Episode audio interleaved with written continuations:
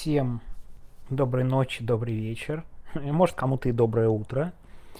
Я чуть позже сегодня, чем хотел, что-то не успел записать голосовуху до эфира на дожде. На дожде рассказывал про политзаключенных. Мне кажется, кстати, это реально очень важная вещь. Но знаете, поделюсь своей болью и, так сказать, эм, тем, что меня печалит. Я вот записал на этой неделе новый ролик в историях недели про Навального и про репрессии. Что в условиях их делать? Не хватало слова политзаключенный, чтобы этот ролик не посмотрел вообще никто. Очень низкая посещаемость. Ты пишешь и рассказываешь про какой-то алармизм, да, неделю назад я сделал ролик про вторую волну мобилизации, ну, что власть подготовила все предпосылки. И там час 560 тысяч просмотров. Я, конечно, все понимаю, как работает кликбейт, но это очень обидно, что политзаключенные, они совсем не в зоне интереса. Видят слово политзаключенные, люди такие, а, ну надо закрывать. Совсем не интересно, отвратительно, да? Вот, ну, про политзаключенных я все написал в своем канале. Мне особо добавить нечего. Если какие-то детали, кстати, если что, спрашиваете в комментариях, я отвечу. Про взрыв сегодняшний на заводе тоже ничего не могу добавить, в том смысле, что не знаю, потому что не, не понимаю я, что это может быть, очень плохо разбираюсь, пока, по крайней мере, версию власти не верю просто сходу, поэтому, да, вот видите, уже две минуты говорю о кратком обзоре, поэтому сегодня о другом. Событии, о, так сказать, исторической речи министра обороны Сергея Шойгу на коллегии Министерства обороны. Нет, Сергей Шойгу так и не сказал, где находится генерал Суровикин. Очень, конечно, это печально, но он не раскрыл военной тайны и не сказал, где находится Суровикин. А другую новость, наверное, вы все видели о том, что Шойгу прокомментировал вступление Финляндии в НАТО в перспективе и Швеции, и ныл по этому поводу. Ну, я практически уверен, что вы сами эту новость э, прочитали, но вряд ли открыли дальше, а я вот пошел дальше, и там оказалось еще забавней. Сейчас попробую вам об этом рассказать, что меня лично впечатлило. Ну, давайте сначала об основе, а то, что вы сами знаете, и посмеемся над Сергеем Шойгу и Владимиром Путиным. Почему посмеемся? Да потому что, а что еще делать? Я прошу прощения. Когда Путин в октябре 22 года говорит, ой, ладно, Швеция, Финляндия нас не волнует, у нас с ними нет территориальных претензий, а сегодня Шойгу выдает, границы увеличились во много раз, силы НАТО на границах, что нам делать?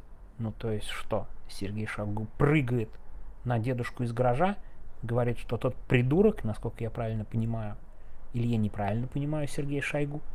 Как же он посмел сказать несколько иную версию, чем Владимир Владимирович Путин в октябре 22 года? Это что нам ждать? Что Владимир Путин выйдет и тоже будет ныть по поводу вступления Финляндии, а потом и в перспективе Швеции в НАТО? Но, с другой стороны, Путин всегда любит сказать, что его все обидели, и так далее. Я не, да, не буду даже тут рассказывать о том, что все настолько понятно и очевидно. Хотели сдержать НАТО, получили Финляндию и огромную сухопутную границу, верно? Но, внимание, меня, помимо всего прочего, о этих деталях поговорим еще позже, поразила тема, внимание, тема сегодняшней коллегии Минобороны. Цитирую. Сегодня на заседании коллегии рассмотрим вопросы, связанные с созданием Ленинградского и Московского военных округов с одновременным усилением группировок войск Вооруженных сил Российской Федерации на наших западных границах. Они создают Ленинградский и Московский военные округа, оказывается. Но еще тут показательней укрепляют группировку на западных границах. А можно поинтересоваться, вы чем собираетесь группировку укреплять? Может быть, теми коммунальщиками, которые копали дорогу, когда Вагнер наступал на Москву, они собираетесь построить ров вдоль границы с Финляндией? Это, в принципе, перспективная идея, но надо эскалаторщиков гнать все-таки прямо сейчас, а то будет холодновато копать ров. Сергей Шойгу, быстро гоните тех самых коммунальщиков, откуда они были, из Воронежской области. Поскольку это единственные силовики, чем вы еще собираетесь усиливать группировку, простите? Или я что-то не понимаю? Группировку он усиливать намерен. Какими же силами? Вы Вагнер подавить не можете, у вас войск никаких нет. И все это знают и понимают.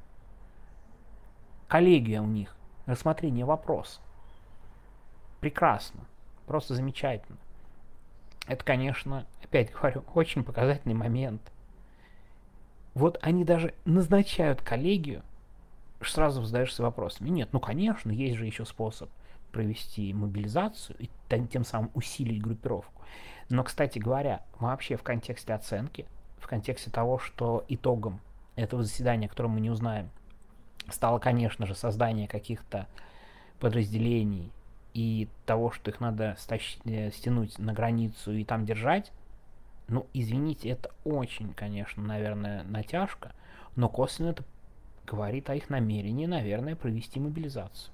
И части мобилизованных, они будут говорить, а вы знаете, а вы не на фронт, вы вон туда, у нас Ленинградский, Московский округ, надо НАТО сдерживать. Финляндия собирается опять напасть, как в 1939 году, злодейски. Злодейское нападение белофинов в 1939 году, надо как-то вот его сдержать. Так что, как ни странно, вот эта риторика, вот эти коллеги, они могут дать нам даже по названию некоторые предпосылки о дальнейших действиях, потому что ну, мы понимаем, нечем абсолютно усиливать группировку. Конечно, формально, может быть, они поговорили, поболтали, такие, а, усилить группировку, это привести коллеги. Но Шойгу сейчас на коне, прям приободренный, так что, мне кажется, за этим может быть и определенное содержание. Видите, как интересно? Усиливают группировку на границах. А представляете, как надо усиливать эту группировку, учитывая сухопутные границы? Так что именно об этом было сегодняшнее заседание. И об этом говорил Сергей Шойгу. Ну, что касается всего остального, там можно, конечно же, говорить о бреде по поводу, мне очень понравилось, конечно, отдельно, о том, как он сказал, что польско-украинские войска собираются оккупировать Западную Украину. Особенно нравится, что украинские войска собираются оккупировать. Вы на Совбезе там совсем Поехали, мне просто действительно интересно. Вы читаете вообще, что вам пишут? Или вам вообще до лампочки и все равно? Пытаюсь просто понять уровень, так сказать, эм, адеквата. Кстати, про адекват есть в конце, потому что, внимание, Шойгу ноет, ноет, ноет, ноет, там очень долго, масштабные покупки вооружения, F-16 дадут, огромное количество бронетехники и все такого. Тоже, кстати, показательный момент Шойгу такой, ой, оружие дали, чтобы изменить ситуацию на поле боя. В смысле изменить ситуацию на поле боя? Это, я так понимаю, российская армия в главе Шойгу где-то в районе Львова, что ли? Изменить ситуацию. И ситуация изменена, по-моему, более-менее давно. Тоже, что вообще, кто тексты эти пишут Шойгу? Но бог с ним я про окончание выступления. Знаете, как он заканчивает? А, угрозы военной безопасности России требуют своевременного и адекватного реагирования. Внимание, адекватного. Я правильно прочитал? Сергей Шойгу что-то говорит про адекватное реагирование? Да, ну, в общем, я думаю, вы понимаете, что я хотел сказать. Я, кстати, заметьте, матом не ругаюсь и стараюсь избегать, все-таки учитель истории. Мне очень, между прочим, понравились две идеи для названий. Я сейчас с ними поделюсь с вами. С вами. Ну, более популярная идея это слово продленка. Ну, посмотрим. Продленка, блин, ненавидел просто продленку в школе, чтобы вы понимали, почему я не люблю такое слово. Сам никогда не оставался, сам никогда ну и как ребенок имеется в виду, сам никогда не любил слово продленка, для меня школа была хороша тем, что оттуда можно было свалить часа в два а, в 3. Так что слово продленка у меня вызывает какую-то такую легкую аллергию. А вот а другое название мне очень понравилось. Я подумаю, как его использовать. Это название антигараж. Очень хорошее, в общем, прям э, приятно, отличная идея, спасибо. Антигараж, антигараж мне прямо очень-очень самому нравится. Так что вот такие у нас дела. Сергей Шойгу у нас собирается охранять лично всю протяженность границы с Финляндией. То есть прям готов Сергей Шойгу. После присоединения Хельсинки к Альянсу сухопутная граница России со странами блока увеличилась почти в два раза. И последнее, что мне очень понравилось лично.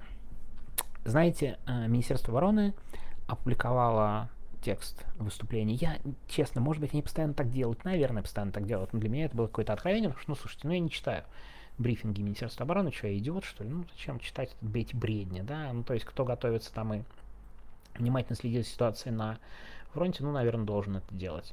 Мне как-то берегу свое душевное спокойствие. Так вот, я сегодня открыл их в Телеграме, Министерства обороны, и они там дают ссылку. Полное выступление министра обороны Сергея Шойгу. И знаете, где, куда они его заливают? в Телеграф. В Телеграф и половину слов, ну не половину процентов, 25, наверное, выделяют, прям выделяют балдом. Выделенное. Но у меня один вопрос. Почему человек, который отвечает за наполнение вот и за редактуру в телеграфе, внимание, слово «Россия» и Российская Федерация балдом не выделяет, а вот Соединенные Штаты балдом выделяет. Нет ли в этом,